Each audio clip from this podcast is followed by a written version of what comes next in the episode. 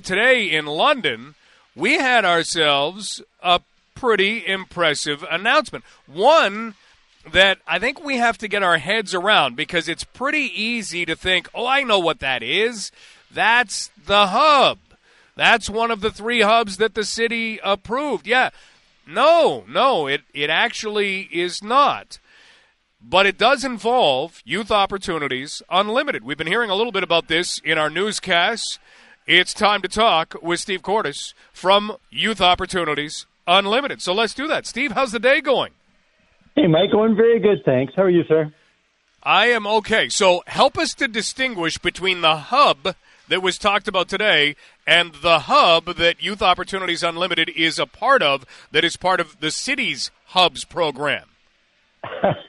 exactly. I think we have to start finding some new words, don't we? Uh, so, so the hub that was announced today, we've been working on uh, actually uh, for the past several years uh, with key partners in the community being London Health Sciences Center, CMHA. So it even gets confusing because some of the same partners. But fundamentally, what this hub is, it's one of 22 sites that the province of Ontario has been rolling out in phases over the past few years, and where they're looking at creating spaces in each community where it is a hub-based model uh, that supports youth between 12 to 24 years old around everything that you might think of, that your listeners might think about relates to wellness. For us, it's all around five key columns. So employment is one, education is another, primary health care, mental health care, and housing. So there's some similarity for sure with the intention of what the um, the homelessness hubs are about. But with this, it's for anybody under 25 who's between 12 to 25. They don't necessarily need to have any chronic issues or whatever, but they want to start connecting uh, in their community. So we've done a soft launch that started in June, and today was the big announcement about the funding and the and the going forward.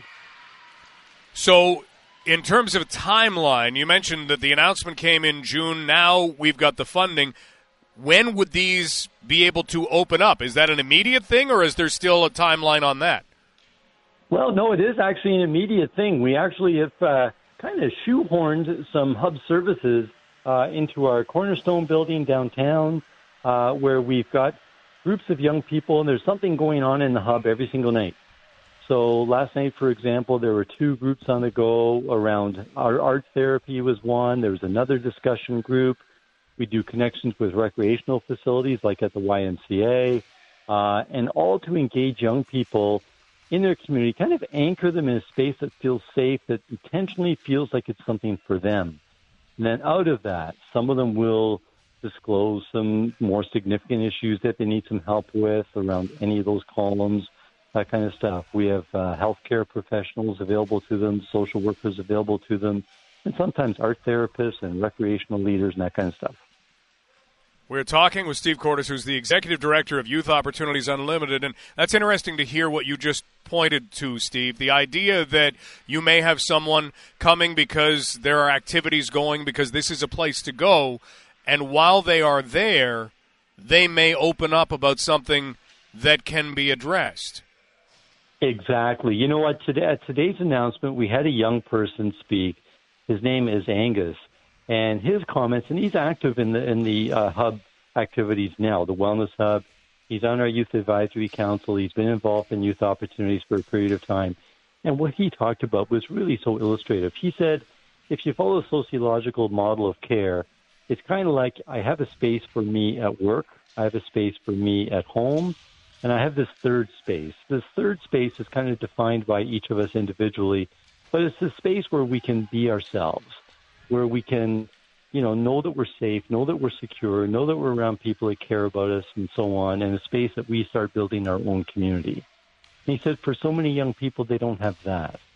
And for him, and I thought he was so eloquent, and I'm sure I'm botching his words to some extent, but for him, it was that's what this hub is all about. It's that third space, that safe space that from there you can flourish. You can learn to path on, on wherever you need to go, but you're looking for that anchoring place.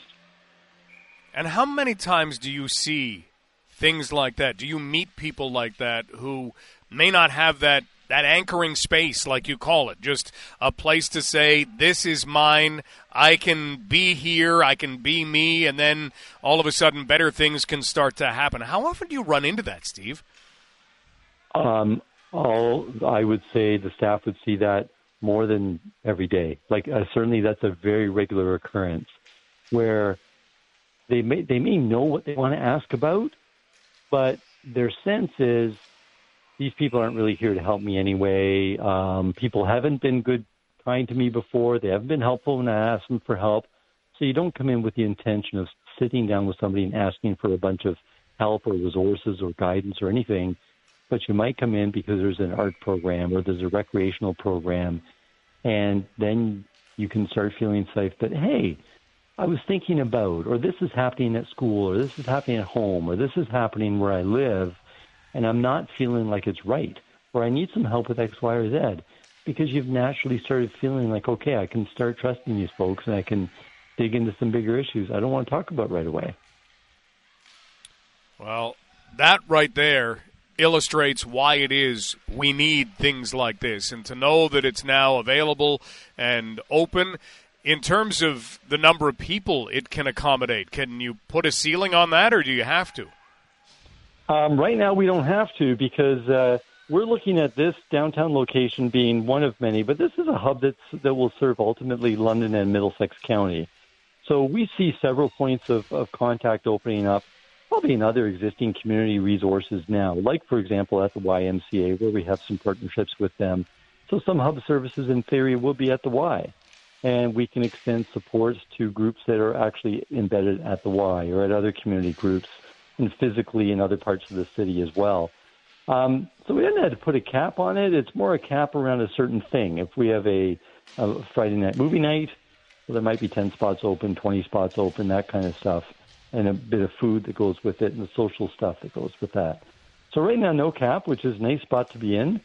We know that um, it's a complex world, eh, Mike? And, and and we just see so many. And I think it's a reality, and this is based on on CAMH, Center for Addiction and Mental Health research, as well as international standards, that say that young people need this.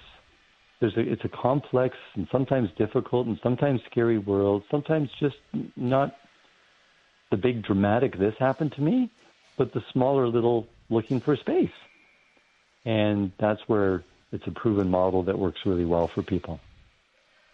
Interesting. Well, Steve, thank you for the work that you do. Thanks for illustrating what this hub is all about and the way that it certainly hopes to help people in this community at a pretty young age so that they can experience everything that they want to in this life. None of us are here for all that long, right?